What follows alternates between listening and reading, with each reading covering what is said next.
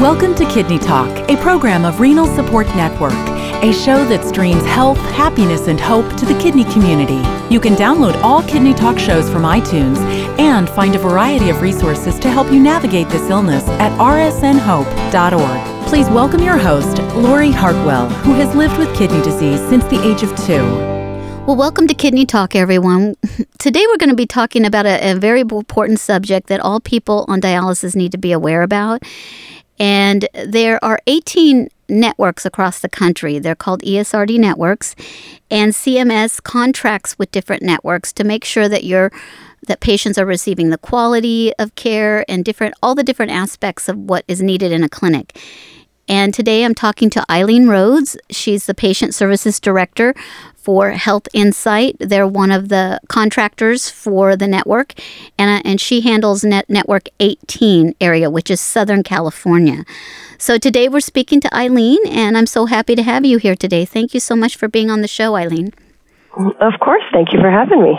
So, did I get that all correct in one whoop that you're the patient service director for Net- Network 18 that handles the Southern California area and there are 18 networks broke up. Mm-hmm. So, how many dialysis facilities are, just to give people an idea, there's 18 different networks and they're spread out, but Network 18, which is, is the contract is under HealthInsight, uh, how many dialysis facilities and patients does that cover?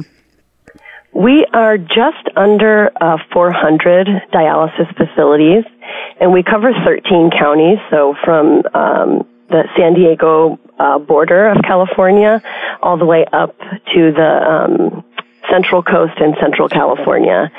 And we have about um, you know fifty or sixty thousand patients in our area. Wow, isn't that amazing? And when you go to other networks, because there's a, a website called ES, ESRD Network Forums.org, and you could see the map. So, like if you live in Iowa, you're going to have a bigger geographical area to scoop up a number of patients where you're caring for. So luckily you're you're in driving distance basically to all the clinics with well I guess driving distance in Southern California I don't know because it could take you just as long as flying but it's it's, right. it's really you know 3 hours anywhere without traffic right in your realm of care yeah, so we're unique in that, um, and, and as is Network 17, um, just covering half of a state. We're the only two networks that don't cover an entire state or multiple states. So because California is so large and so densely populated, it is divided in half. Um, there's other networks that cover five states that have under 20,000 patients. So we're a, a small geographic area, but we're very um, dense uh, densely populated and have, um, I think we have the third, second or third highest patient population in our network in the nation. So, what does the ESRD network do for, for patients? So, for patients, we're available to um, receive and investigate any grievances that a patient might have. Um, the patient can call us directly, or they can have a representative call us and we'll look at any any kind of quality of care concerns that they have going on uh, in the dialysis facility, and that can range from having interpersonal conflicts with the staff to having um, issues clinically with the treatment that they're receiving. So let's say I'm I'm sitting in dialysis, and I basically, you know, I'm very frustrated with the staff because they're not, you know, they're not communicating in a way, and a lot of it comes down to communication barriers. What what what kind of services would you offer like i'm calling and i'm saying that i'm having trouble because i don't like i want nurse a and not nurse b and they make me have nurse b and so how would you help help me with that so we would just try to mediate the situation the best that we can. Um, we definitely look uh, at records and grievance logs so that we can see if anybody else is having an issue with that staff. So if it's a broader issue, then we would take a, a different approach, or if it's just an issue for you and other patients are okay with that staff member, then we would focus there. Um, we certainly can try to help patients uh, get um, some staff that they prefer to an extent. Um, we can't always dictate exactly what staff member a patient would have, but if there's a conflict there, we would do our best uh, to make sure that that the patient um, is more comfortable in dealing with staff that they um, communicate with and get along with better. So, you know, we we just do our best to to mediate it. Um, sometimes there's education that needs to be to be done with the staff, and so we will um, do in services, um, provide resources and education, so that we can make sure that we're just always improving the level of communication and professionalism that the staff have. Well, I know one of the mandates of the ESRD networks is over to see quality in a facility. So, from a bird's eye view for a patient, what does that mean? Like, you know, I'm like, oh, quality, what, what does that mean? And, and I, I explain that to patients a lot about the different measures. And can you just give us a little overview of that? Absolutely. So, and we have um, several departments in the network. So, I'm in the patient services department, and so I do focus on um, the concerns that patients have. And that, again, that's not always about um, clinical quality. Um, the quality improvement um, department looks more at clinical measures in terms of what kind of dialysis the patients are getting, um, you know, what kind of clearance they're getting. Um, we look at infection control, safety measures. Um, so there's a lot uh, of other clinical things that are looked at, um, not necessarily because there are any issues with them, but we're just here to ensure that they follow the standards that CMS has put in place. Well, and I thought it was really interesting because the networks do different projects to improve care. And, you know, when you try to explain that to somebody who's a layman, they may not understand it. But when I was speaking with you a few days ago, you talked about how the project that the, the the network is your network is doing about helping collect emergency medical records to the dialysis facility and helping make that connection. And what that means for me is that the dialysis facility may be able to see if I'm in the hospital because they can see the admissions and what's going on. Like right now, you know, if you're in the hospital, you know, the dialysis facility doesn't know that. The your doctor may not even know it. And so helping to fulfill those gaps to make more a more continuity of care for a patient. And you know, there's all these little little wheels that turn behind care and just uh, making sure that that's as smooth as possible. So I thought that was very right. exciting.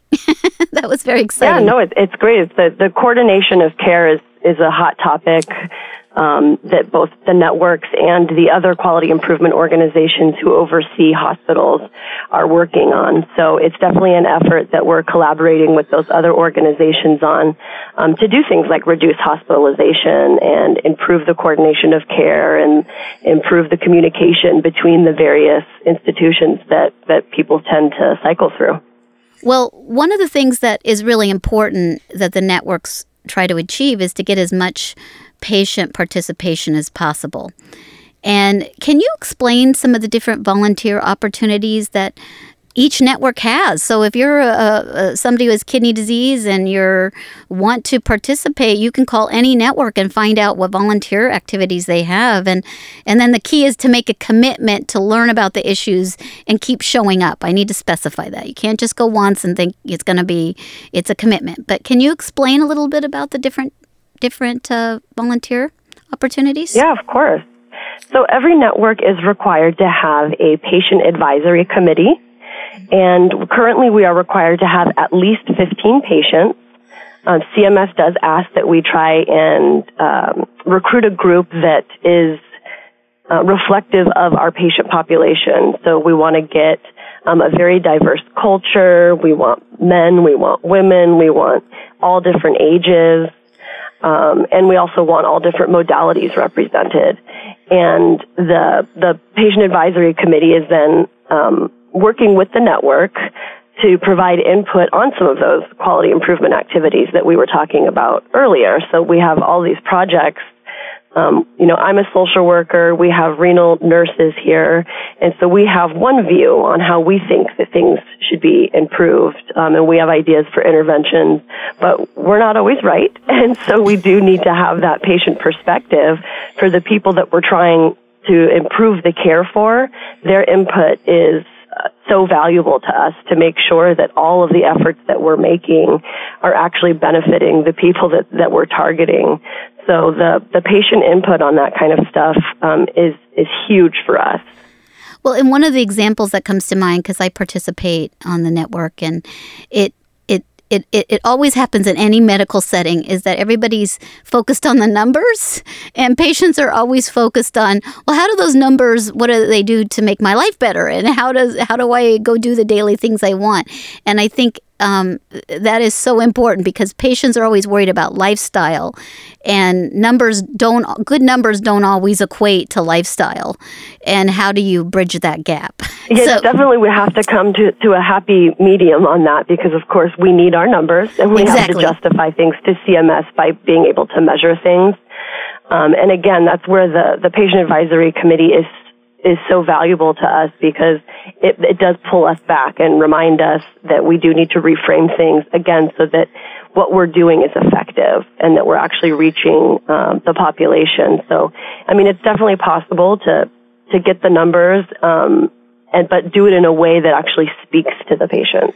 Well, and one of the lifestyle issues is just having all kinds of treatment options. I mean, if I, you know, want to have access to home therapies and being educated about it, that's certainly a number you can track and it also might really impact my care if I decide to do peritoneal dialysis or home hemo and unfortunately some areas of the country they don't have access to home hemo close close to them.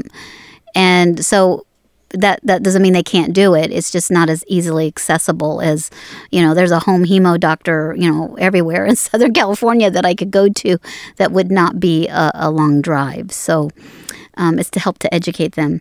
So you so what is the commitment typically if a patient wants to volunteer with the network? Are they um, required to, you know, show up monthly, weekly? Is it different in every network or what do you expect from the patient committee? Um, it's a little bit different in every network. So they do have the autonomy to pick their own kind of schedule, how they want to meet, uh, when they want to meet, and then how often. Uh, we're required by CMS to meet at least twice um, a year, so that's not very much. And we certainly do meet more than that. Um, most networks, I think, do try to have at least one in-person meeting so that we can all actually get together, um, sit down in a room together, get to know each other, it's easier for us here in Network 18 because we are a smaller geographic region, whereas other networks who cover multiple states, that, that can be very difficult. So we do rely a lot on conference calling and emails.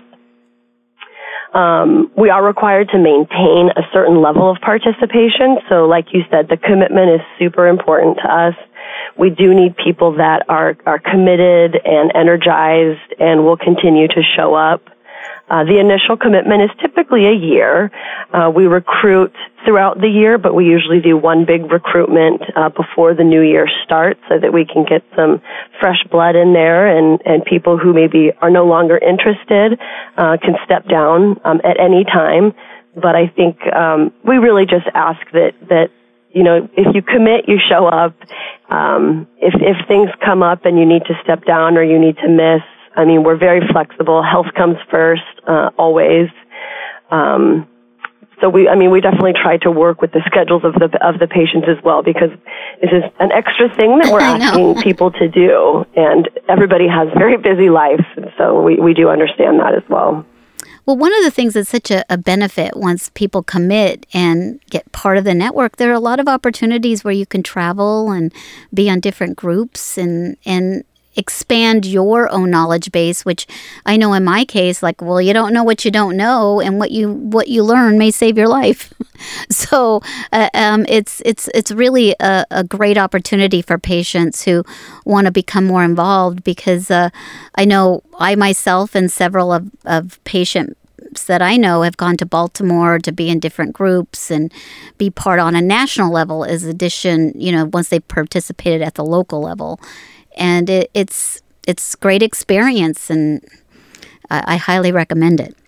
Yeah, the, yeah, there is opportunity to connect nationally. There's the um, National Coordinating Center, so uh, the networks are all required to have some of their local patients join the national groups.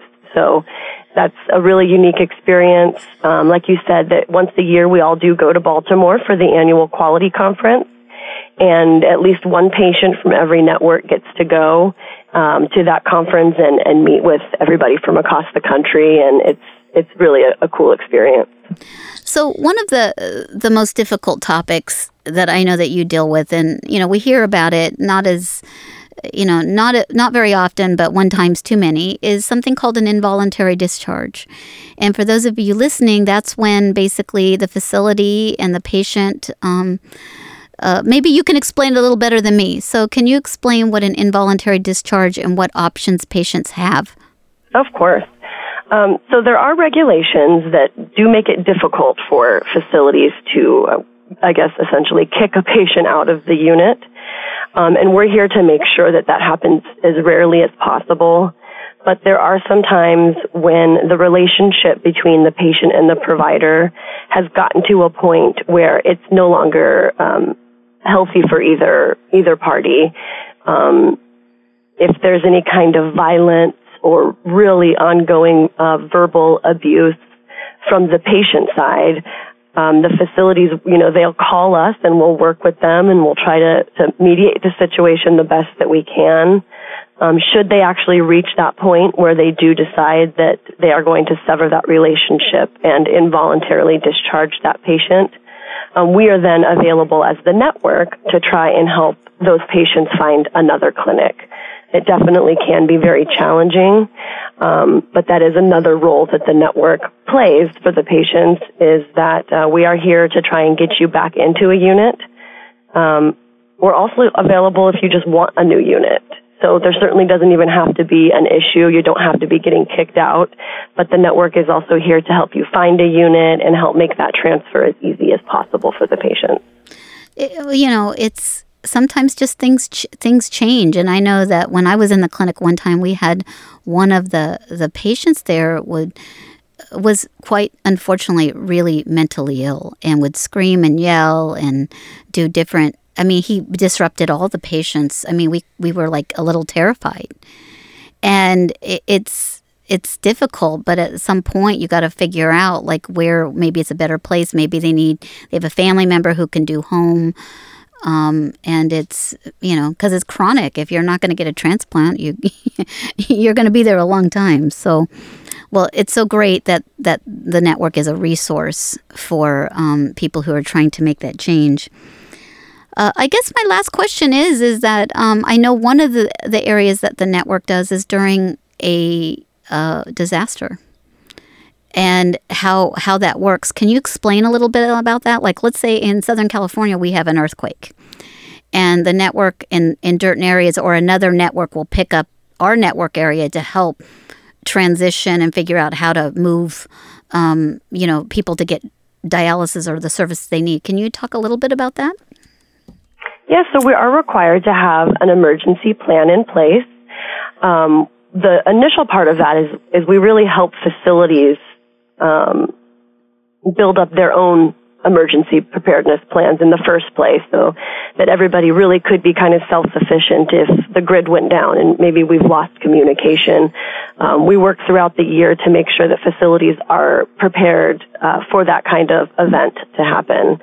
Um, should it actually occur, um, if if we're unable to communicate here at the network, like you said, another network would pick up for us um, outside of our region um, we the the goal really uh, in a situation like that would to be to make sure that all of the patients are able to get care.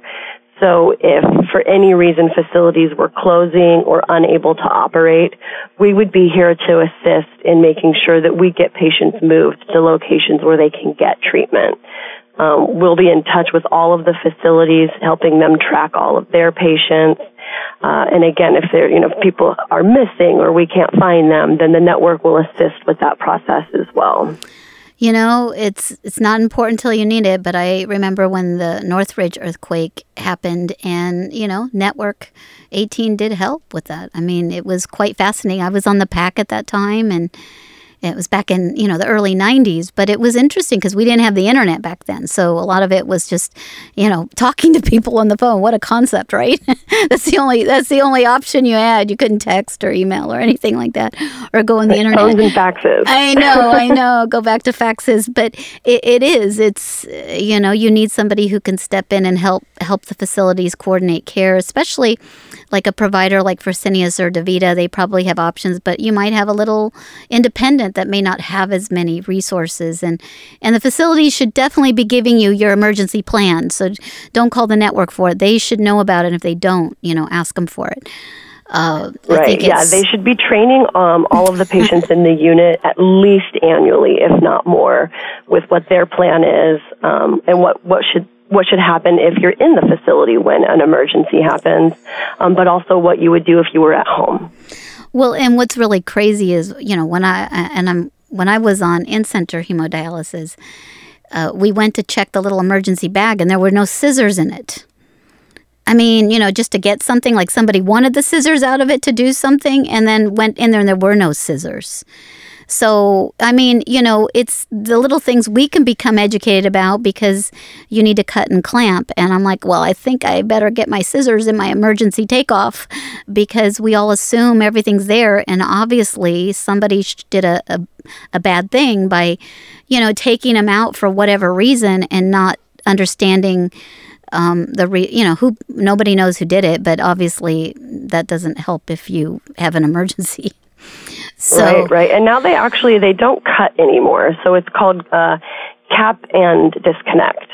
So there's a there's clamps that are available to pinch the lines, and then they actually unscrew. So there actually isn't scissors anymore, but it is really important that patients know exactly how to do that procedure should it be necessary. Yeah, you know, scissors and bloodlines just don't go together. I don't know why. I just it makes me freak yeah. out. So I'm glad that that like that's an improvement.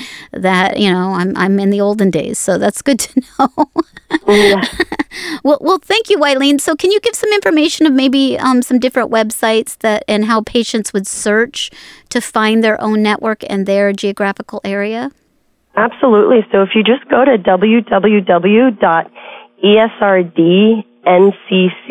www.esrdncc.org, that's the National Coordinating Center's website, and you can open up a little map and click on the state that you're in, and your network will pop up with all the contact information. Um, like we talked earlier, we're here to do uh, grievances, but we're also available if you want education. Uh, we can refer you to other other services if it's something that we don't provide. Um, but we really try to be a resource uh, to the community for for any kind of kidney needs that they have. Well, one of the things that RSN refers a lot of people to the ESRD networks is you you normally keep a list of local support groups that you know about. And I, I find that that's a really great resource because we wouldn't know of the local support groups like in Atlanta, Georgia or something. So the local network's more likely to know of those activities.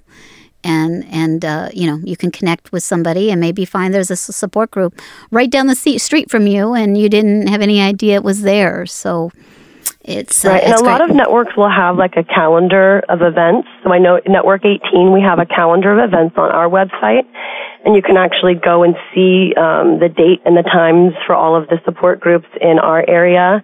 And um, our calendar is designed so that you can click on it and get all of that information for that specific support group. So I know a lot of other networks do similar things. They have that stuff um, also just posted right on their website for easy access.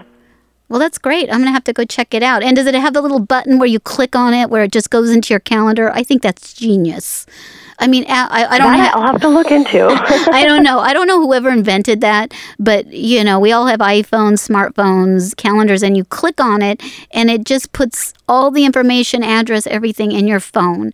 And I, I just, you know, you know the phone runs our life right but it's it's such a great um, resource to be able to have something like that so that's my patient input for this for this call maybe uh, that will be adapted across the country to have that little tool because we really do run our lives when we have kidney disease by our calendar because we have so many things to do when you have to add doctor's appointment and treatment times and so, uh, well, thank you, Eileen, for um, giving us some information about the network. Um, RSN certainly appreciates what you do, and uh, you know, I look forward to being part of the next uh, meeting.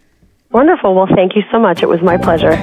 Thanks for listening to Kidney Talk, a program of Renal Support Network. Please make sure to find us on Facebook or sign up for our newsletter at rsnhope.org. Kidney Talk is intended for informational purposes only it is not intended to be a substitute for professional medical advice, diagnosis, or treatment from your physician. Always seek the advice of your own healthcare provider regarding your medical condition.